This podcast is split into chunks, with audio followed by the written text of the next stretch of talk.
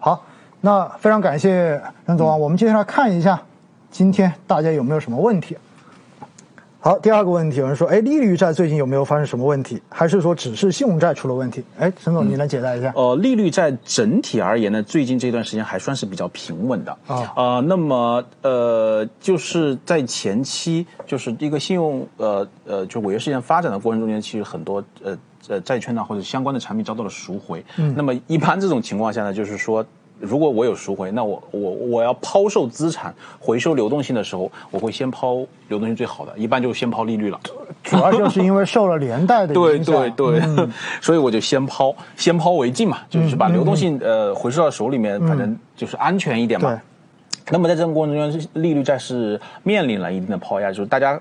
如果呃感兴趣的话，可以去看我刚刚推荐给大家的这两个呃标的券，对吧？T 点 CF 一和 TF 点 CF 一，其实在最呃过去一段时间，其实你看它还是有比较明显的向下的像这种抛压的，那就是流动性回收的像这样一个动作。那么我们看第二个东西，就是说它有没有出现这种系统性的像这种啊往下这个杀跌的像这样动作，就是流动性，我们就看流动性有没有向系统性的这个方向去发展，流动性紧张这个局面。到目前来看呢，应该是没有。就大家这个按对看，至少看这两天今天的像这个表现来讲的话，是一个偏企稳的像这样一个一个一个一个情况。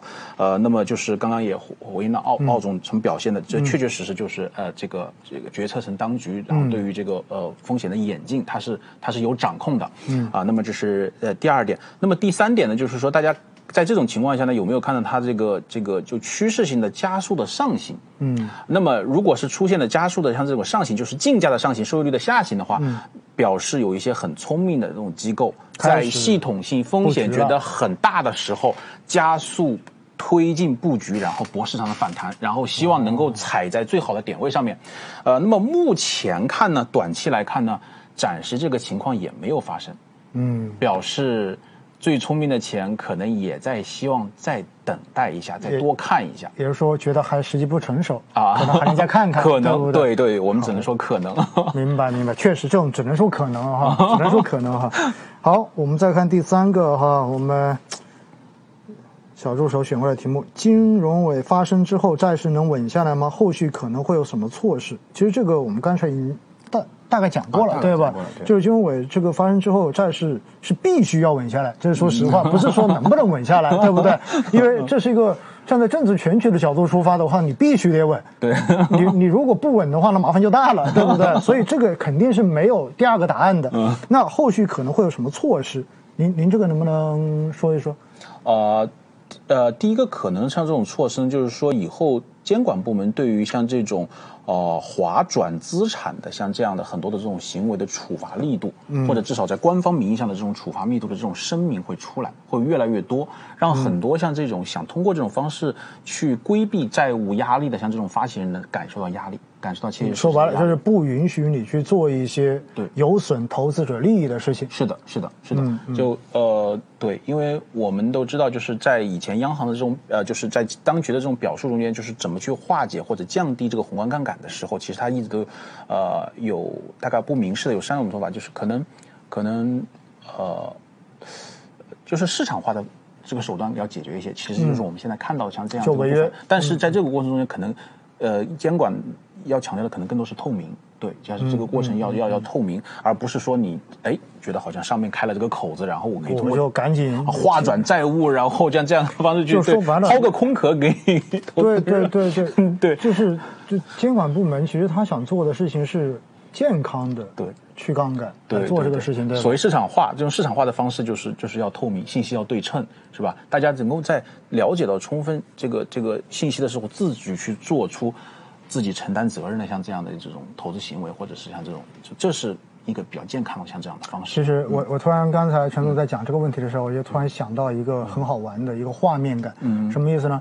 就是好像现在我组织个比赛，嗯，然后说大家今天要拉练二十公里，对吧？然后一开始说大家只去跑步，嗯嗯，结果后来太阳太大了，跑到一半发现大家大部分跑不动了。然后说这样子嘛，如果你们跑不动的话，可以骑个自行车。结果的话呢，一听到这个之后，有些家伙居然就骑个摩托车过来了。对吧？就是对对对，我允许你做这个事情，结果你就变本加厉，开始 超越这一个该做的事情了，对吧？那这个肯定是不允许的啊。所以您刚才一说，我脑袋里面突然就有这个画面感，你知道吗？好，所以所以的话呢，这是这一个问题。然后最后。我们看哈，因为时间问题，还有最后一个问题，说当前事件是不是破刚兑的开端？会不会给信用债市场带来持续的震荡？嗯，其实我觉得打破刚兑应该是资管新规出来之后就已经非常明确要去做的事情了。对，其实这个事情呢，我我们。呃，说打破刚柜的这种实际的行为，同时另外一个角度来讲呢，也可以说是债券投资者的像这种教育的像这种行为，其实很多年前就已经开始了。